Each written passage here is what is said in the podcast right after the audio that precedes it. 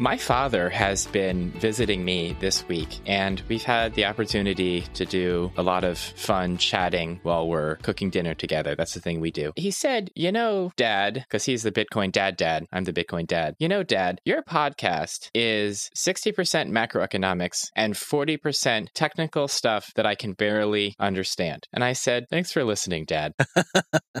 And he's right. And I was just thinking, we talk a lot about things like the energy crisis, things like the sovereign bond market. And I think that we need to bring it all together every now and then and remind people why we talk about these things. And I think that the broader view is that we live in a world where a lot of fundamental things like money, like value, like energy, these are determined by the interaction between policies, technology, and then external shocks. And we can't control any of these things and we can't insure ourselves against them. To protect yourself against bad monetary policy that's been building up over 40 years, there really is no place to hide. And we have an article about that today. And Bitcoin actually gives you a place to park value and to eventually use as a payment system that will not explode. It has a completely different risk profile than dollars in a bank account, gold in a vault, gold in an ETF, or property. It has no counterparties. It's very different. And I think that's part of the drive to try to understand the economic situation and the economic world because my understanding of the economic world informs my decision to think of Bitcoin as insurance against things going wrong in the real economy. And even if the real economy and the political world gets its act together and pulls through, Bitcoin's still great technology. So I view that as just this win win win situation. And then on the technical side, I think that the technical side is really, really important because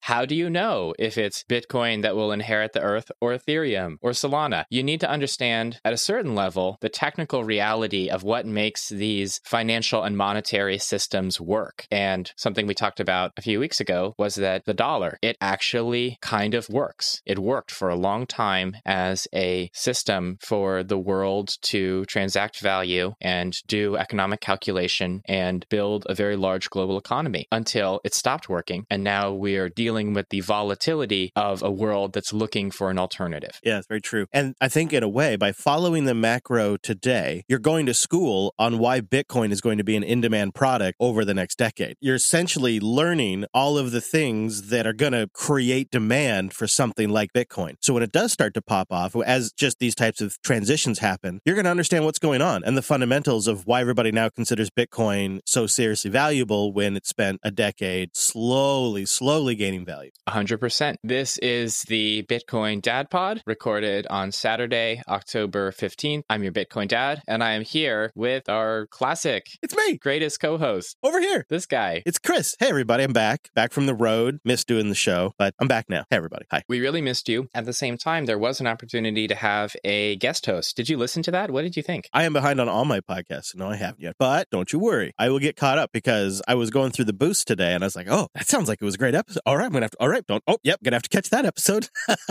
so I'll get caught up. And on the subject of boosts, let's get into the news. A massive Taproot multi-sig broke BTCD and LND, and I thought it would break boosts as well, but we're still receiving them, so maybe we're okay. NYDIG, the Bitcoin custodial financial services backend company, just laid off 30% of their staff. Interesting. I thought these guys were the smart money. I guess they got over their skis. And PayPal, which you covered on your Coda Radio podcast, tested an insane moderation policy where PayPal was going to fine users $2,500 for wrongthink on social media. Slippery slope there, really slippery slope. In economics, Lyn Alden's October newsletter is all about connecting the energy markets, the bond markets, and how this constrains government policy and leads us towards the inflationary future that Bitcoin was built to protect us from. We also have a written interview with financial sage Russell Napier, one of my favorites, who talks about portfolio insurance and doesn't say Bitcoin, but you will be screaming Bitcoin at him by the end of the interview. In tokenomics, it turns out that Kim Kardashian pumped an altcoin scam. Gosh, what a surprise. I guess she didn't do her due diligence. She was fined by the SEC, paid it, and the SEC acted like it was a big deal, but it's just lipstick on a pig. We also have a funny incident with Craig Stephen Wright, aka Faketoshi. I, I, feel safe saying that because that's what other people call him. I'm, I'm not saying he's a complete and utter fraud. I'm just saying what other people have said about him. It's documented. You didn't make it up. I didn't make it up. He shows off his galaxy sized brain by arguing with a bot in Twitter, and his trial against Hodlnaut is turning up all sorts of forged documents that Craig provided to KPMG for validation. Gosh, this guy thinks he's really smart, and the data would say otherwise, it seems. We also have a privacy story. Mullvad, the VPN company I mentioned last week, again, where is our sponsorship, has released some data on reducing VPN leaks by using GrapheneOS, which is my favorite Android mobile operating system. And then in Bitcoin education, we have Bitcoin Optech 221 and the story of the Hydra darknet marketplace. It's quite a read. I think darknet marketplaces are an important piece of Bitcoin history and sort of anarcho capitalism on the internet. Not that we would know anything about that. Not at all. We are just drinking room temperature water over here. it's good for the throat, though. And then we have some feedback and boosts. So it will be a tight but content heavy episode. This show? No, never. We're very serious.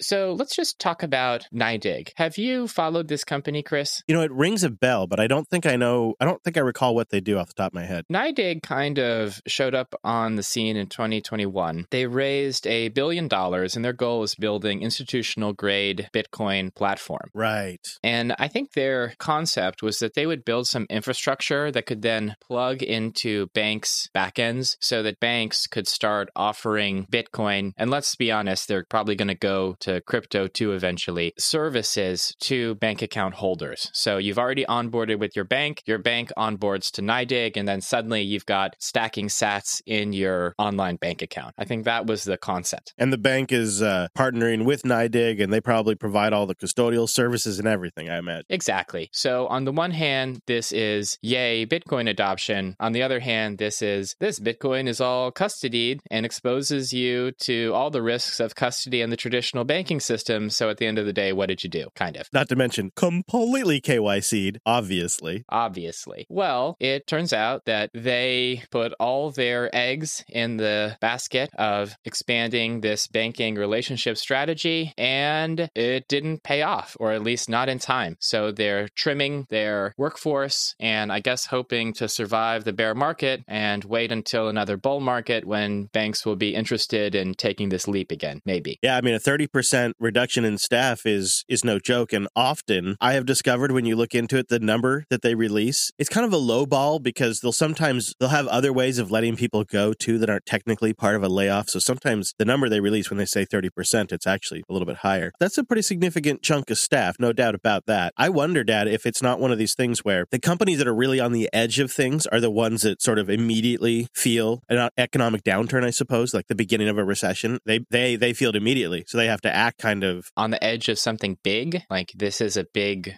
well, trend or opportunity they've identified? Exactly on the edges of trends on the on the edges of new markets things like that. Like they must get hit the worst the fastest. I agree. At the same time there's kind of counter news too. So i think maybe NYDIG might have been too aggressive going after retail banking because i think their goal is to allow banks to offer bitcoin to retail customers. But also this week there was news that bny mellon which venture capitalists call bony this is a big us bank bank that does asset custody. They're a huge custody bank. And so they mm. will hold securities and derivatives and all sorts of things for hedge funds and financial companies and pension funds while they're trading them. And BNY is custodying Bitcoin now. They're partnering with Fireblocks, who famously lost, is it, was it 50, 60 millions of dollars of Ethereum? They staked yeah. it incorrectly. But now, yeah, apparently that doesn't matter in the world of crypto custody. You're doing great if you can keep on moving fast and just a burning glitch. funds. They're just working it out. You know, if they just hire more people, then they'll solve those tech problems. It's just a stack issue. Right. And BNY getting into the space is interesting because, on the one hand, as institutions adopt quote unquote crypto and Bitcoin, they prevent the whole space from just getting banned because they're so fragile that if they put money into it and they have exposure and then some government regulator bans it, well, now they blow up because they have this super fragile quality of always rehypothecating their assets. And the moment that they kind of get into something, they always lever up and are now exposed to the volatility of all of these asset classes they custody and touch. So, on the one hand, institutional adoption, great, okay, I guess crypto and Bitcoin are, is here to stay. On the other hand, it's custodied, it's controlled. And when the proverbial cake hits the proverbial fan, what's going to happen is no one will ever be able to withdraw these assets from custody. They will be, in my view, nationalized essentially when things get rough. Yeah.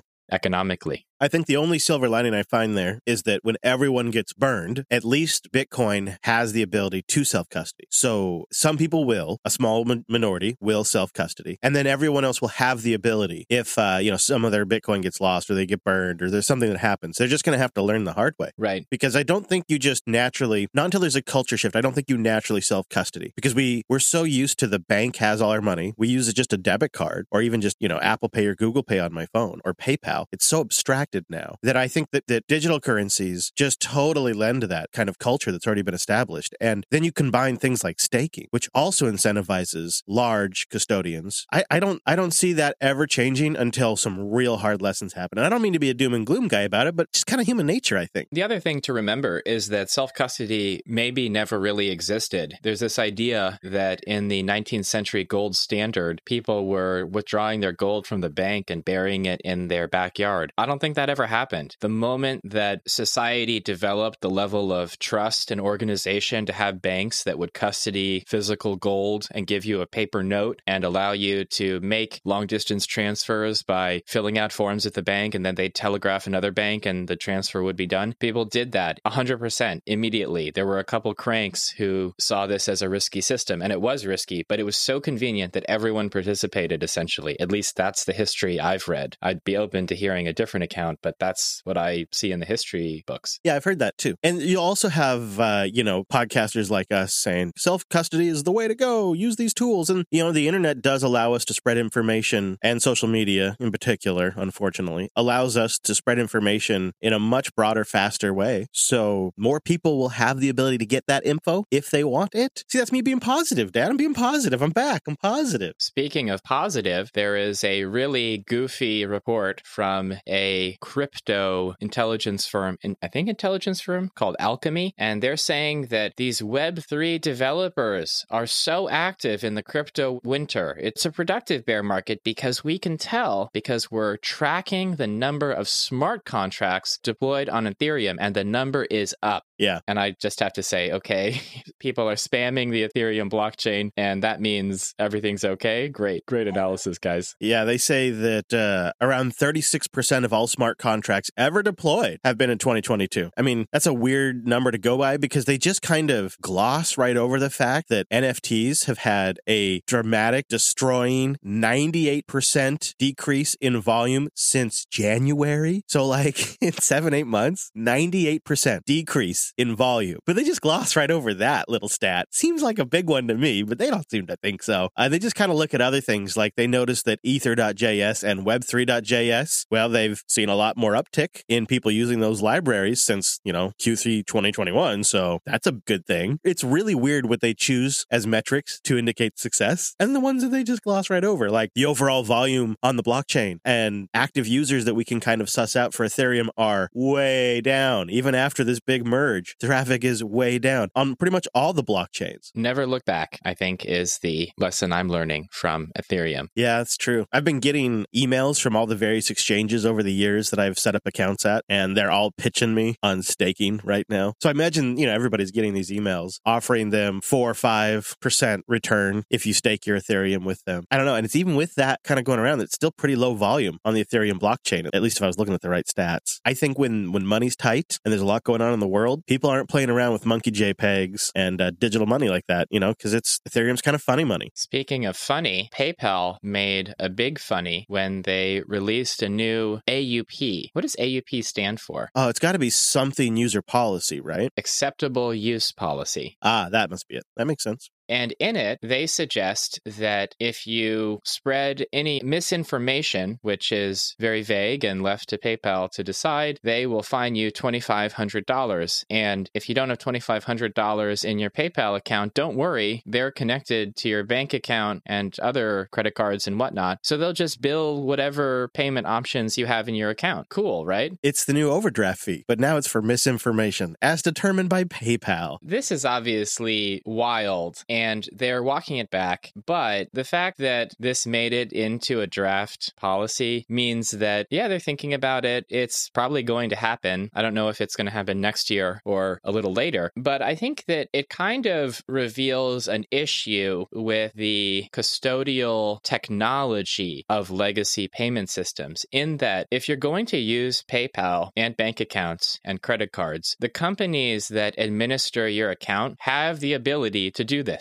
If we think back to history, might makes right. If you have the ability to do something, eventually you will do it. And in a sense, maybe you're morally obligated to do it. Let's think of our matrix room. We don't really allow a lot of non Bitcoin conversation. If someone rolled up and started saying things that were politically or morally unacceptable to us, boom, ban, use the ban hammer. Well, what about free speech? Well, take your free speech somewhere else because you have the ability to moderate that space. PayPal has the ability to moderate their users. So, in a sense, shouldn't they? You know, this has been spun as well, it's a lawyer thing. You know, this is what happens. In fact, these are some direct quotes. Like Benedict Evans said, This seems pretty clear to me that PayPal is this is just another long series of incidents in which companies let the lawyers write legal documents. That is such a lazy scapegoat for this. This is something that a company thought about. Multiple, multiple people thought about this. This must have been a discussion for a long time. It was set to go into effect early November until people came across this. When you're discussing finding people 2500 US dollars per violation, which would three tweets, three individual tweets of misinformation, would that be three individual violations? They're having a discussion about how they determine what's misinformation. They have a discussion about how this is going to work from a processing standpoint. It's not just something lawyers accidentally put into a document. Yeah. I mean, this, to quote Paul Storks from two weeks ago, everybody's broke. I don't think most people in the United States, let alone international users, could financially survive a surprise $2,500 penalty for something right. that PayPal thinks they did. We know that's statistically true for about 60% of Americans. Right. And this isn't a legal process, so there's no due process. I think Dominic on Coda Radio pointed out it's just like the Google policy to scan all of your pictures for evidence of inappropriate behavior. Once they flag your account, they don't care if it was an error. To control risk,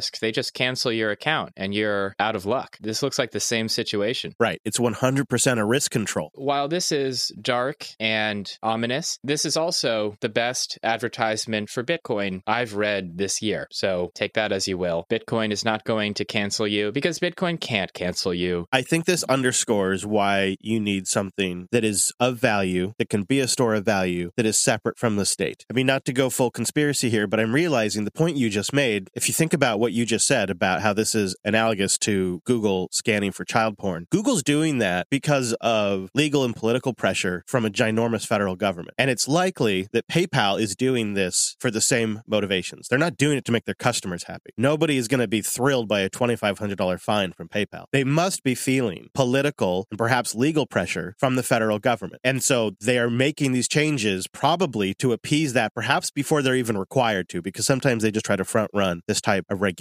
So I think this just, I could go on a whole rant here about all this, but I think what it underscores for us is it's just healthy and necessary for the people that are supposed to be in charge and have power over their government. I think it's necessary that the store of value that they use is separate from that government. Honestly, Bitcoin makes this whole debate much easier because you don't have the ability to financially censor and control people. So it takes away the whole moral debate of whether or not we should financially censor and control people. And our argument, which we'll reiterate again, is that we don't need financial censorship. We have a huge law enforcement industrial complex that needs to be incentivized to do their job well. And financial censorship is a lazy mass tool that breaks economics, it breaks equality, it's inherently racist, it's inherently anti poor, it's the worst, has so much negative externality, it destroys democracy in the process of deployment. And this is what the world is using using right now for, they would say, legal or uh, law enforcement control or something. But actually, you know, this is uh, this is really a huge negative externality, right? Socially, economically, politically. We're talking about misinformation. We're not talking about somebody who broke the law, and so PayPal is finding them for a financial crime using their PayPal account. Right. We're talking about an interpretive subject that is sometimes initially something's considered misinformation, and there's lots of examples of this that we then later discover that wasn't misinformation. That was actually fact. But at the time, we thought it was misinformation, or whatever body determining did. Everyone, regardless of their political views, has spread misinformation at some point. Yeah. I think everyone has fallen for some story that seemed true, seemed juicy, and they right. at least thought about it, and then maybe they shared it on social media. So, so this is a crime that everyone's guilty of. And sometimes people make mistakes. Like, was Jerome Powell spreading misinformation when he said inflation was transitory, or was that a mistake? I don't know. It's up to somebody to determine. But if they determine it's misinformation, then or these people on Twitter who say that Bitcoin is weaponized toxic masculinity. I don't know. Yeah, it seems like misinformation to me. And so PayPal was going to fine people for a, a subjective thing. It has got to be because of external pressures. So we're essentially seeing enforcement of thought through commercial agencies, and it's connected to our money. So it's like just really dark stuff, and really does make the case for Bitcoin. This type of stuff, I think, when you see the situation in Ukraine for the people, or when you see the situation in Russia for people, or when you see the Canadian trucker protest, there's another example of where the financial system was weaponized against individual citizens. I think all of these incidences, and we're seeing them at a faster and faster rate, are clear beacons of why Bitcoin is going to be a valuable product of the future. Just like the macro story is pointing that direction, so are these political and legal and corporate stories as well. And on a completely different subject, if you're running an LND Lightning node, you need to update it because this fellow named Burak created a 998 of 999 Taproot multi signature transaction and broadcast it on October 9th. And this transaction is totally valid under the new Taproot network rules. However, LND, Lightning Network Daemon, which is the most popular Lightning node implementation, relies on a Bitcoin Core client called BTCD that's written in Go. I think both LND and BTCD are written in Go, which is kind of an interesting decision. I'm pretty sure, wasn't that language like Apple's mobile language? So writing things for the server on Go, that's question mark there. Maybe you can comment on that, Chris. But BTCD is still enforcing a maximum script size limit from SegWit version 0,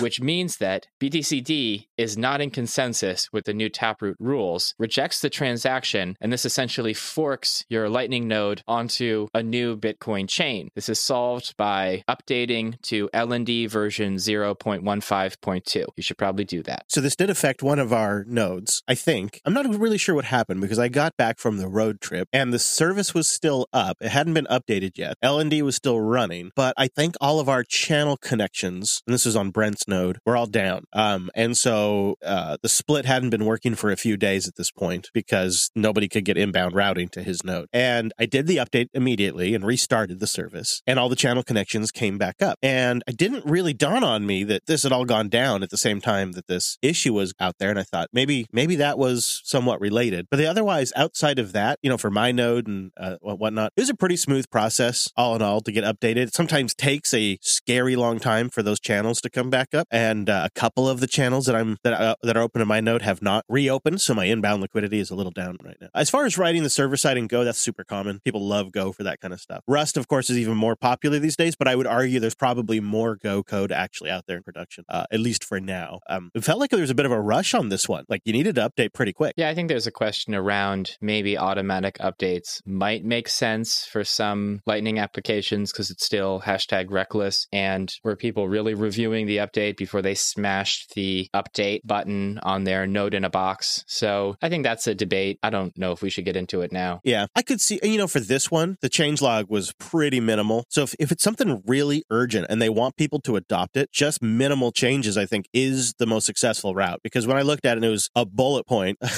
of changes. I'm like, oh, oh, okay, this is a really minor update to fix a security issue. Yeah, let's do this. Which brings us to economics. Lyn Alden's October newsletter is a doozy, but it essentially is covering events we've been discussing for the last month, which is our 40 year old world sovereign bond bubble, depending on how you look at it, is coming into contact with a reality of physical constraint. And so when an inflated financial bubble meets physical reality, it generally pops. And we're seeing signs of things popping in the English pound crisis last week, or is it two weeks ago now, I think? And in general, Lyn focuses on the very high amount of debt to GDP around the world, but specifically in the United States, because her analysis is US centric, and how it's very unlikely for inflation to fall when energy prices remain elevated and there's actually a lag between high energy prices being passed into every single input in the economy. And there are also questions as to whether or not high interest rates can actually fight inflation, because if our inflation is being caused by a lack of physical things in the world, then higher interest rates means less investment to create more of the physical things in the world. You can see the circularity of that problem. It's exactly where we're at right now, it feels like. I think she does a really good job, too, of convincing me that we are only at the beginning of energy price issues. Like she points out here, oil is currently over $90, despite the fact that we're clearly in the middle of an economic downturn. Europe is facing recessionary conditions. The US is dumping the Strategic Petroleum Reserve onto the market as fast as we can. The dollar is super strong. While China remains shut down. Oh, right. So basically, oil prices are highly elevated, yet the biggest buyer of oil, China, has decided to take their demand off the market temporarily. Yeah. And even with that massive source of energy demand taking a nap, the US is still emptying the strategic petroleum reserve to give you $80 oil. Right. And we're going to get to a point where that's just about going to be done. In fact, Lyn would not Lyn says she wouldn't be surprised if after about November, December, that drawdown stops just after the midterms, uh, coincidentally. And so going into 2023, we won't be dumping as much from the strategic reserve on the market. So that also that that downward pressure will be taken off the price as well. So and then you got to imagine China is eventually going to let those lockdowns ease. So our reserve will stop dumping on the market. China's demand starts coming back online. Plus you just have winter and I mean it's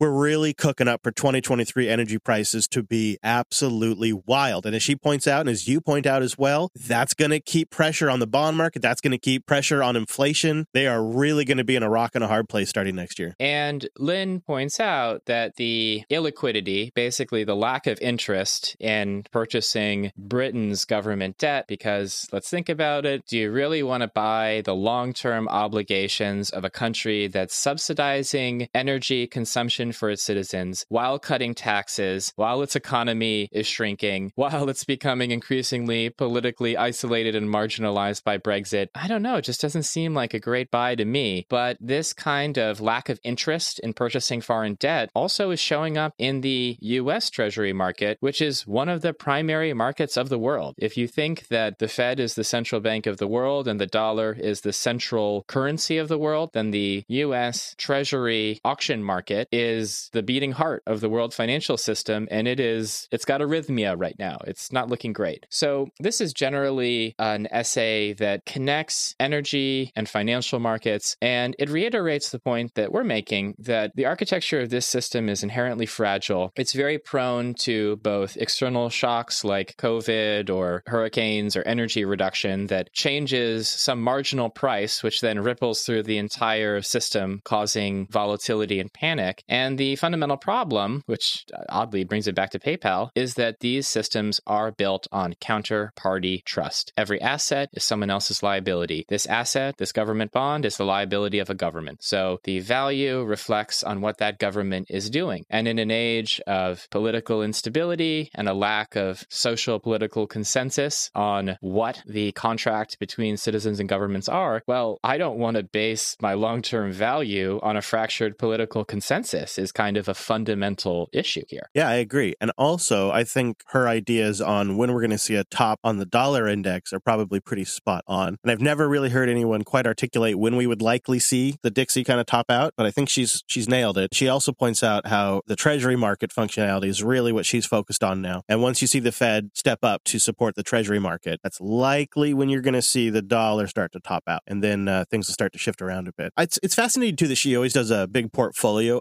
update in these, so she's really transparent about that kind of stuff as well. So she she tells you where she's investing based on you know this analysis. I think that's very practical. Lyn eats her own cooking, which in my view gives her credibility. Yeah, unlike Kim Kardashian, who has no credibility. Who knows what she eats? Oh wait, I didn't I didn't mean to skip ahead. I'm sorry. Well, now that we're here, Kim got smacked with a It's just so great. with a fine. Gosh, is this a picture of her in this article? Is that what she looks like? yeah, I know. I know. I, I had that same reaction. Oh, I okay. guess. I know. It's it's almost CG looking. Yeah, she doesn't really look like a human No. anymore.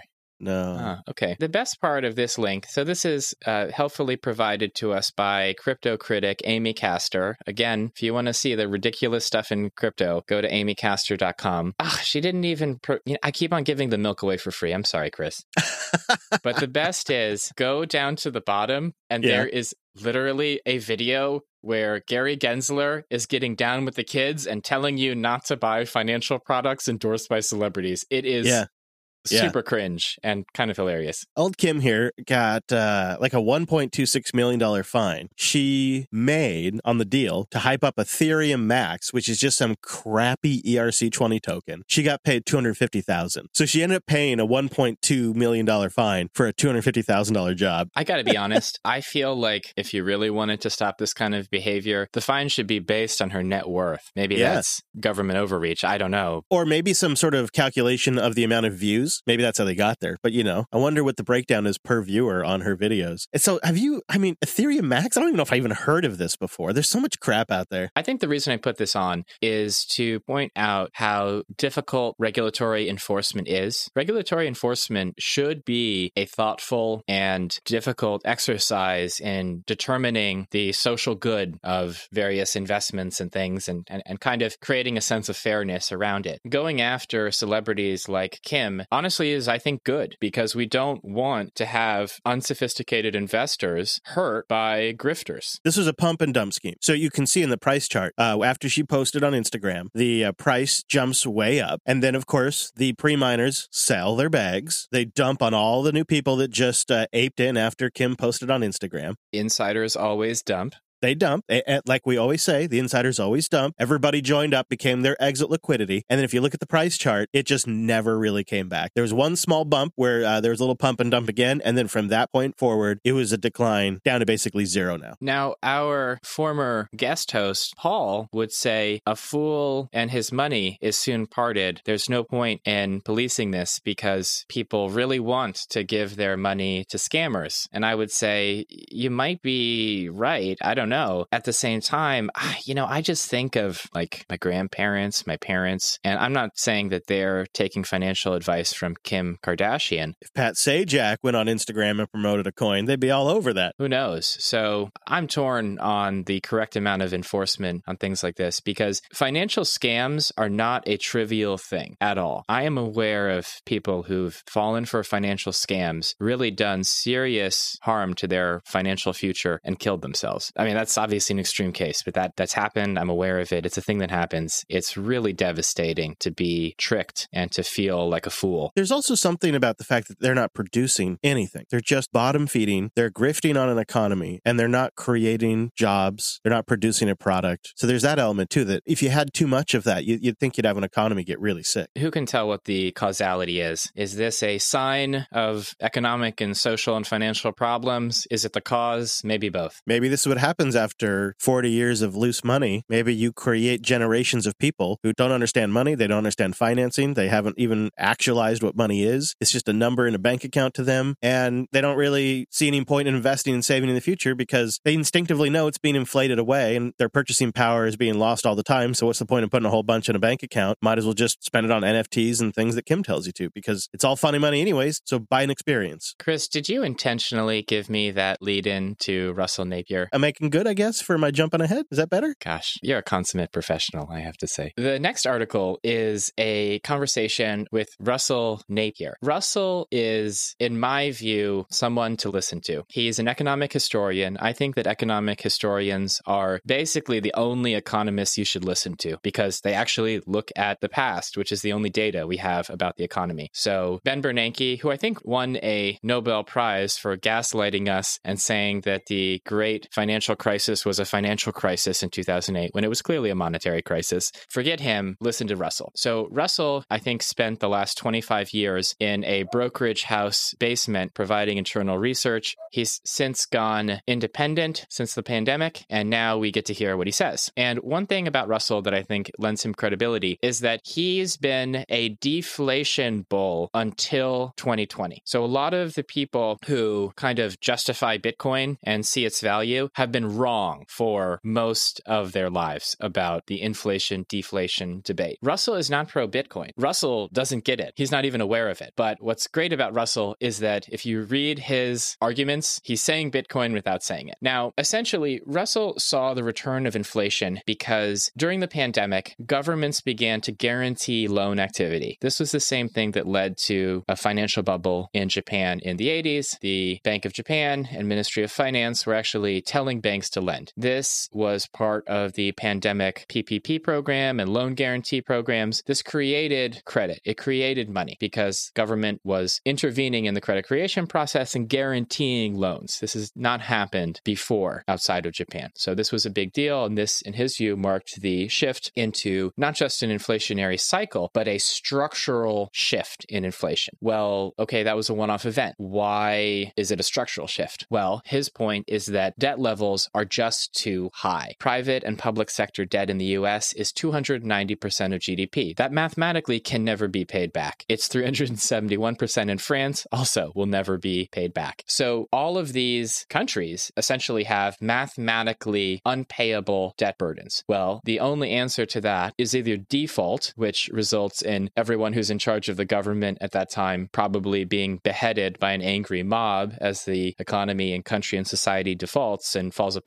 or you have inflation. So the choice is obvious and easy. His view is that this leads to a world that has a much more central role for government management of the economy and financial system than we have been used to in our life. And he says that this is the role of government that we generally saw after World War II and until around 1979. This is the Bretton Woods managed exchange rates, capital controls, much more government control of financial markets and therefore the whole economy. And the argument for that is when a small crisis in energy prices or a large crisis blows up your bond market and nearly wipes out your pension system, like happened in England last week, maybe it makes sense for the government to start restricting financial flows to try to stabilize these markets. There's an argument that this will result in less efficiency, less freedom, lower growth, etc. But I think that history shows that essentially everyone will choose that over instability and uncertainty. And doesn't he make the point too that we've essentially had this system from I think he said 1939 to 79. We've just kind of forgotten how it works. I'm not arguing that it's a good thing, but I think he made the case that like we've been here before, so we're gonna slip back into this model. And right now, most economists, you know, they're they're they think of a free market. That's how they view the world. But views will shift as monetary policy requires the governments take essentially the wheel and basically dictate policy based on their requirements. Russell also speaks the truth around central banks that they are impotent, they can't really control the monetary system, and that the driver of this policy and these changes will be governments that are going to have stated industrial policies and probably make serious investments in localizing energy and resources and maybe even manufacturing as a global order falls apart. Like Lyn Alden, Russell provides actionable advice based on his view of the world. He thinks that we are at the beginning of a process that leads us to 1970s style stagflation. I think Lyn sort of agrees, but she sees it more similar to the 1940s, which means higher inflation and less economic growth. Russell sees one way out of this conundrum. He thinks that if governments overnight adopt a laissez faire attitude,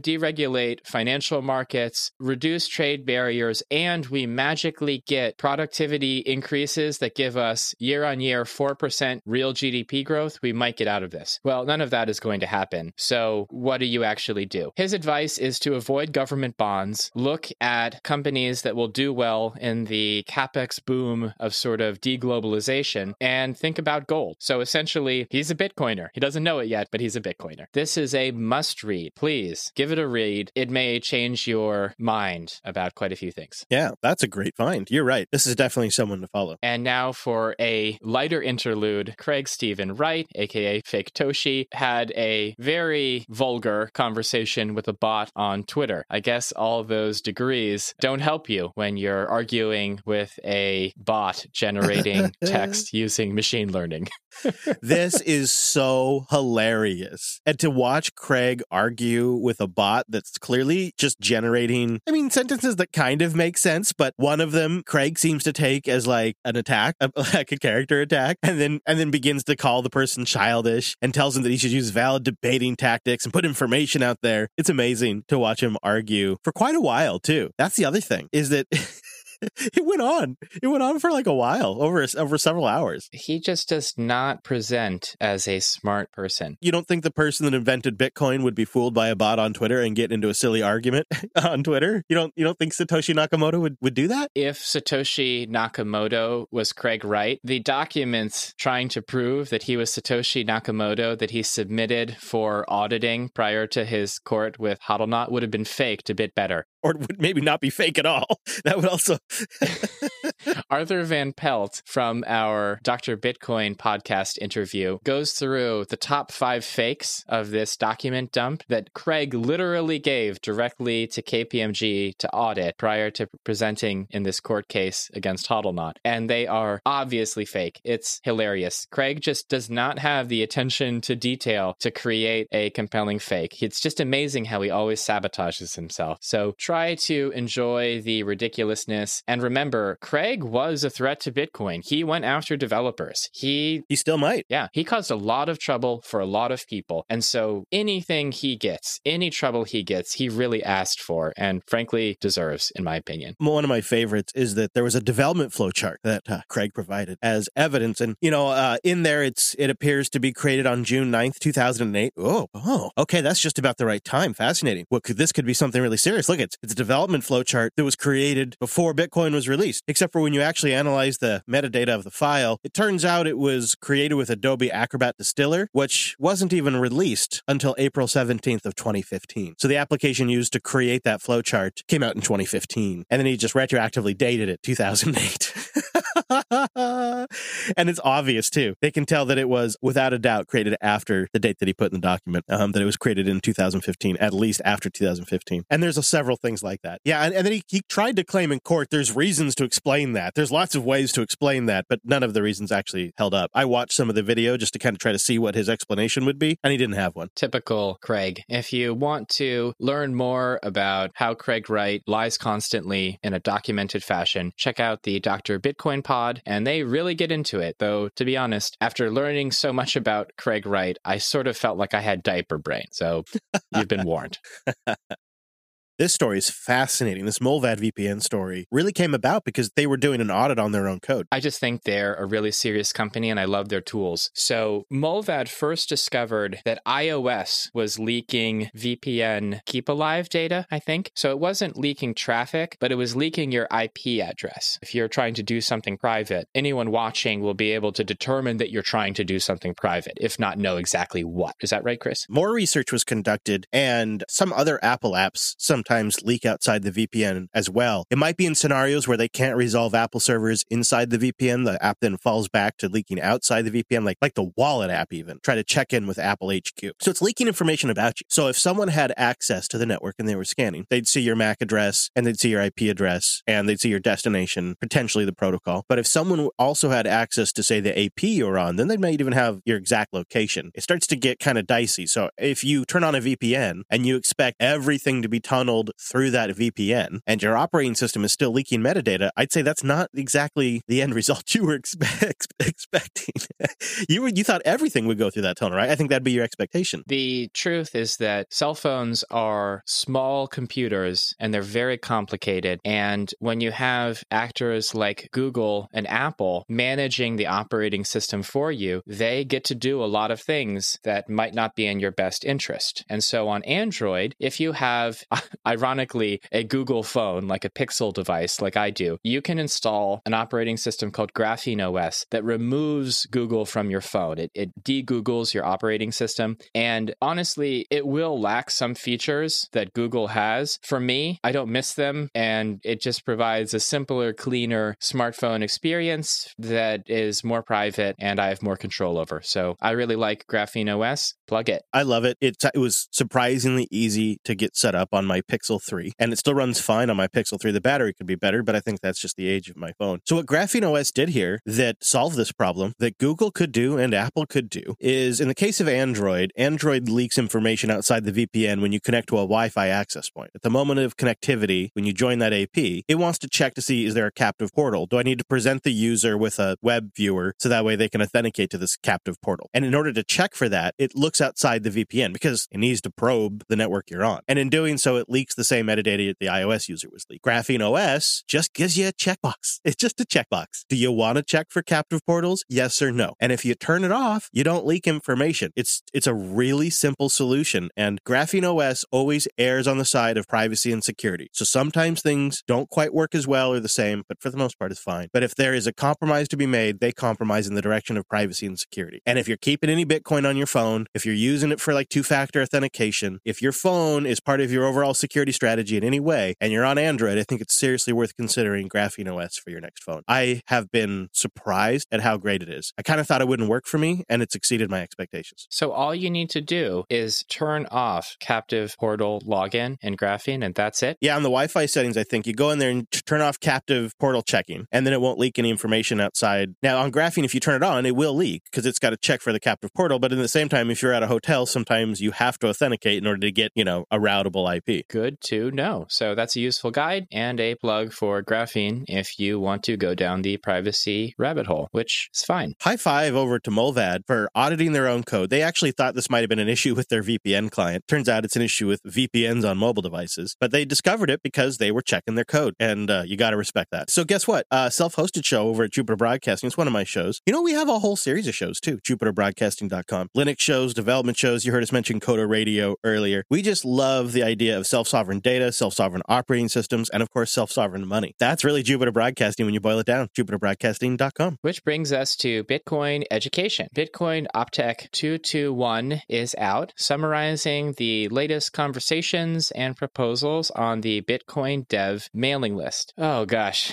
this is really complicated stuff, huh? Well, this first one doesn't seem too bad. This seems actually kind of like a great idea for casual Lightning nodes. A longer timeout proposal that extends the allowed downtime up to several months without risking losing funds and channels. Of course, both sides have to agree to that. But what is the trade off? It just locks up funds a lot longer, right? Yeah. And you could actually technically do this now. But, um, you know, I, I just thinking about it when we had Brent's node down for a few days. Um, it would have been a real shame if after I got it back up and running, all those channels had closed. And when you have people that are learning, maybe they're just doing it for themselves because they want to have their own node and they want to provide their own channels. And something goes wrong, like my home server, my Raspberry Pi died on the road trip. And so my home server is down. I almost turned that into a node. And that would be my node right now, would be down. And it's, it's been two weeks. God, it's just when you add losing money to that too, as well, in your lightning channels, that's really stressful. And so for casuals, I like this idea. Clearly for like high traffic channels, you know, exchanges, those types of things, I don't think it makes sense. But for those that are just trying it at home, maybe for themselves or their friends or family, I get it. We're building an open source, decentralized payment system that is already punching Visa and MasterCard in the face, and it's going to take their lunch pretty soon. So it's going to be complicated and there are going to be trade offs. I think that one potential issue with this approach to super long timeouts for Lightning channels is it could lock up your funds for a really long time. So if the user doesn't understand the long lockup of funds versus losing funds trade off, then they could get frustrated if they don't know what they're getting into. Yep, good point. Lightning is an exciting overall development, I think, and it, in a way, it does allow for some people to play around with their sats and do something with them now. Like uh, at JB for our boosts, we're not cashing out our sats, but we're also not just sitting on. We're using it, we're turning it around, and we're using those sats for liquidity to open up larger channels. So now, like, I have channels that are open directly with Fountain FM, or I have a channel that's open directly with Breeze, or whatever. And so it just makes the boosting network more efficient. And those sats, I guess in theory, I could be earning big routing fees or something, but I, I don't. But I, I'm still putting those sats to use today without having to give up custody, without having to stake it on Coinbase. The other article in our Bitcoin education segment is slightly to the side of Bitcoin. It's the history of the Hydra darknet marketplace. But darknet marketplaces like the Silk Road were the first in the wild test of Bitcoin and whether or not it's really robust and trustless and censorship resistant. Hydra was a darknet marketplace mainly based in Russia, and they were slightly innovative because instead of using the postal system, which is risky because you have to know someone's address, even if they use address masking, postal officials can seize these shipments. And basically, everything on Hydra was probably super illegal. I think that they also sold VPN and some stuff that was, you know, you could say, okay, well, you know, VPNs are illegal in Russia. I just want to be private. Most of what Hydra did was very bad in the sense that it became a center, I think, for laundering money after financial scams and hacks and things like that and selling personal information. But they were kind of innovative in that they moved away from the postal system for physical deliveries and they would do dead drops where they'd kind of hide a package in the general city where you could pick it up and then give you GPS coordinates on how to find it. It's like geocaching.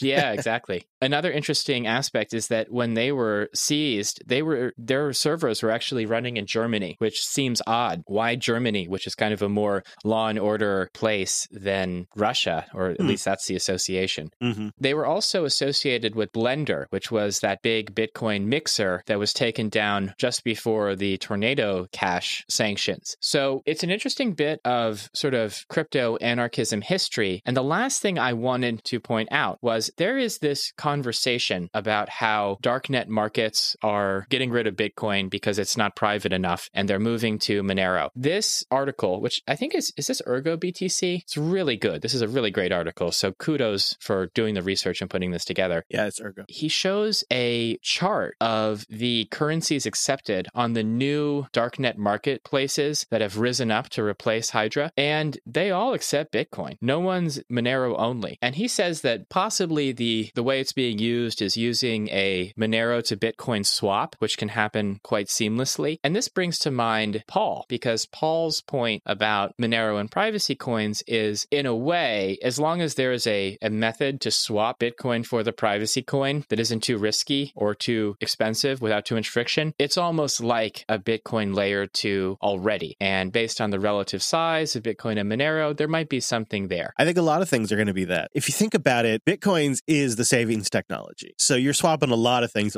ultimately into Bitcoin. This is just a more direct swap. The article ends with a list of the darknet marketplaces that have arisen after the fall of Hydra. Like the Hydra's heads, they've sprouted more in the place of the one that was cut off. And Ergo actually provides links to them. So I'd watch out clicking any of these links. Do it in using Whonix or Qubes OS. It's all Tor, so hopefully that'll protect you, but just be really careful investigating this. It could be interesting, yeah. it could be disturbing. I have no idea, but it's all there in the article, so investigate at your own risk. And be careful how you spend your KYC coins, kids. Which brings us to feedback. Remember, you can always get in touch with the Bitcoin Dad Pod, Bitcoin Dad Pod at protonmail.com, or at Bitcoin Dad Pod on Twitter. Consider joining our Matrix channel, which is provided by Chris and Jay JB. Thank you so much for that. You can use a client like Element, and there's always good conversation in there. We have one correction this week, which was provided by the Bitcoin Dad's dad, who was a little irked that when we talked about the US oil boom, we incorrectly attributed its beginning. The US oil boom in the 19th century did not begin in Texas, it began in Western Pennsylvania, which was the birthplace of Standard Oil, the huge oil monopoly. Of course. You know, we must have been repeating repeating that uh, big star state propaganda. Right. Western Penn, birth of the oil boom, represent. So the Bitcoin dad dad wanted us to get that correction in. That feels like one of those details that when you know the entire story, like, no, this part really matters. But when you don't know the whole story, you're like, all right, okay, seems like a detail. All right. Which brings us to boosts. You can always boost into the Bitcoin Dad Pod, and if it's over a thousand sats, we'll read it out on the show. If it's under a thousand sats, we will read it, enjoy it, and sometimes read it out on the show because, you know, rules are guidelines, right?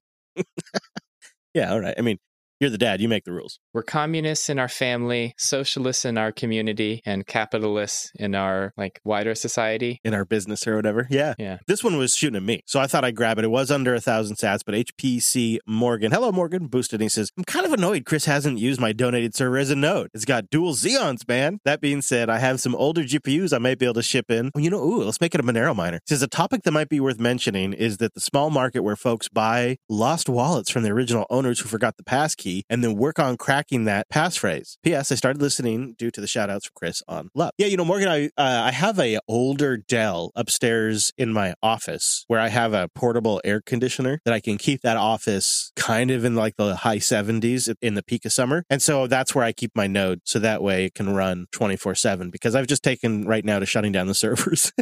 when it, in like August, the servers don't run during the day much at the studio. Right. I saw that and just mentioned that a high powered machine is really too much horsepower for a Bitcoin node. So I imagine you'd be using it as a virtualization client. Yep. I don't think you have cheap enough power to do profitable crypto mining. Yeah, I know. I'm so tempted though to Monero mine in the winter. I want to build like little space heaters out of mini PCs with a big GPU in them, just big enough for a GPU that could mine really good and kick out some heat. Because I feel like if I'm going to burn a thousand watts, I don't think you can well. Monero mine on a GPU. They use RandomX as oh, their. Oh, oh, you're right. Okay, I thought you could, but you know what? I think you're right. That, I remember that being one of the things. All right, all right. Well, then that's what the Xeons will be perfect for. Perfect. Problem solved. The next three boosts are uh, from Nick's Bitcoin is amazing, and I agree with that sentiment. And thank you for your three 2,000 sat boots. That's really awesome. I'm going to read them out. There's a lot I don't agree with here, so this is a great opportunity for some debate. Philosophers. This is from Nick's Bitcoin is amazing. Philosophers and critical thinkers are still being attacked today, like Stefan Molyneux, Jordan Peterson, Alex Jones, and Andrew Tate. At least things have improved since the days of Socrates in that challenging philosophers aren't forced to drink hemlock. This is a reference to Paul Storks, who talks about Socrates and drinking hemlock on our guest uh, host episode. I disagree here, characterizing Stefan Molyneux, who is known to be running an online cult that's very harmful and also has a record of saying really horrible racist and sexist things. He just seems like a kind of a terrible person from the outside. So if you're idolizing him, you might be inside his bubble. You know, just make sure you you're right and and I'm not. That would be something to check. You know, frankly, I, I feel the same way about Jordan Peterson. You know, he's someone who gets involved in the culture wars, and I think he has a valid point around essentially breaking up society into hyper politicized units. You know, I have very specific political beliefs, and I won't listen to anyone outside of this unit. You know, that fractures society and it hurts political consensus. At the same time, Jordan then does that with his own community and invents nonsense terms like postmodern neo-Marxism. We should link to, gosh, there's that uh, that YouTuber who debunks some of his stuff. It's, it's pretty hilarious. That might be a helpful link. And listen, if you think Alex Jones is a critical thinker, I don't know what to say. This is a guy who's pushed conspiracy theories, who victimized the parents of a school massacre. Um, he's really a bad guy. And does he have the right to say those things? Yes. Is he a critical thinker or philosopher? No. He shills diet supplements and scammy products on his website. So if you're listening to Alex Jones, in my opinion, you're being taken advantage of. So disagree there. Next Bitcoin continues. Why argue about how best to structure state democracy when the whole idea leads to inevitable collapse? Instead, consider small city states which collaborate in an anarchic structure. Anarcho capitalism allows for leaders to structure society the way they see fit and also allows for the common man to move between jurisdictions easily. Well, I think the first part of that last sentence captures it. It allows for leaders to structure society the way they see fit. Uh, yeah, less organized forms of society do tend to devolve towards dictatorship and one man rule and tyranny, but why would they allow the common man to move between jurisdictions? Well, I don't know. That might be difficult in a world of tyranny. I don't see the inevitable collapse of large, complicated states. I guess I view democracy and society as a project that, like Bitcoin, it's a rocket ship that is being rebuilt as we drive it. So I don't think that, I mean, small city states, kind of an interesting idea. It brings to mind Greece during the Peloponnesian period, but that was a very different level of society, technology, and sort of international relations. And our last boost from Nick's Bitcoin is amazing. An alternative to Drive Chain is Ruben Somsen's Space Chain, which is only a one way peg, which means if you decide to move your coins to a space chain, then it stays in the space chain forever. I think space chain is possible today, and there may be some work on starting up the first space Space Chain. And they link to a introduction video and the Telegram discussion chat, which we will link to in the notes. Space chains are really interesting. I'd be interested to see if there is a desire for a one-way peg Bitcoin sidechain. Paul's point is that a one-way peg is about 1% as interesting as a two-way peg, and I tend to agree with Paul on that point. True Grit's boosted in with 1701 sats, the Star Trek boost. Said I loved having Paul on the show. Would love to see him back again. Miss you, Chris. One thing I really like about Monero that I simply don't think Bitcoin can fix at this point is the ability for the average person to mine using consumer hardware. Yeah, we were just talking about that. My current system, I mine Monero with the P2Pool for the win, and then I buy Bitcoin.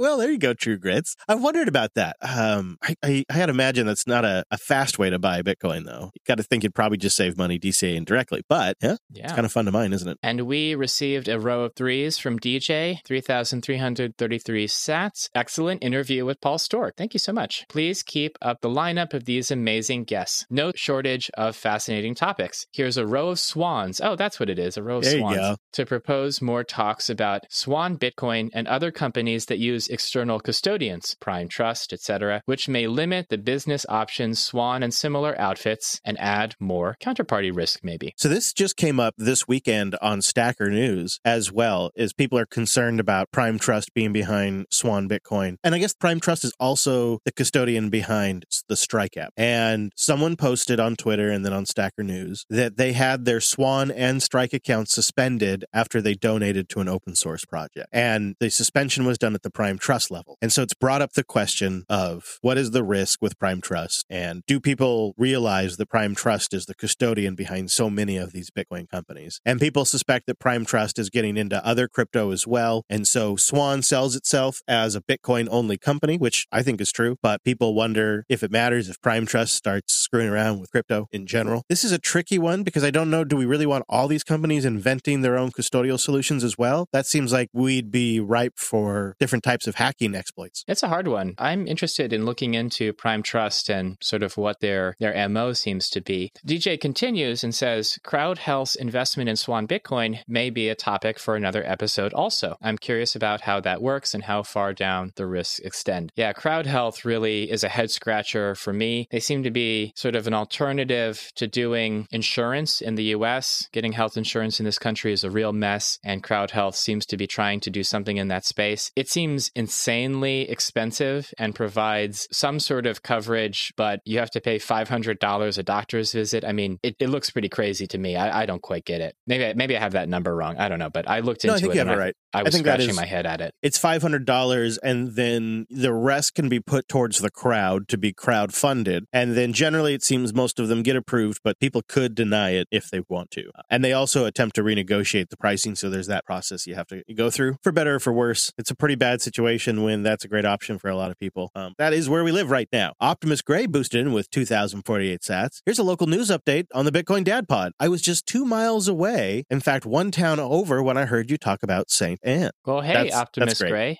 I'm waving. I hope you can see me. You know, I saw Optimus Gray down in Pasadena, and I don't think he mentioned to me that he's listening to the Dad Pod. That's great to know. Oh, cool. Our final boost is from Marcel 10,000 sats, mega boost. Pew, pew, pew. Thanks for the great show, as always. Also, since Chris is curious about this, I found the show through JB. The first JB show I listened to is self hosted, which I found through Level 1 Techs. That's great. If Level 1 Techs is mentioning you, you are like the real deal, Chris. Level one Techs is connected to self-hosted. Self-hosted is connected to the Dad Pod. Yeah, we had we've had Wendell on self-hosted a couple of times, and we were on the Level One Techs channel a little while back. Well, that is our episode. Thank you so much for tuning in. This has been the Bitcoin Dad Pod recorded on Saturday, October 15th, 2022. I've been your Bitcoin Dad, and Me? Me over here, Chris. Thanks for joining us, everybody. see you next time.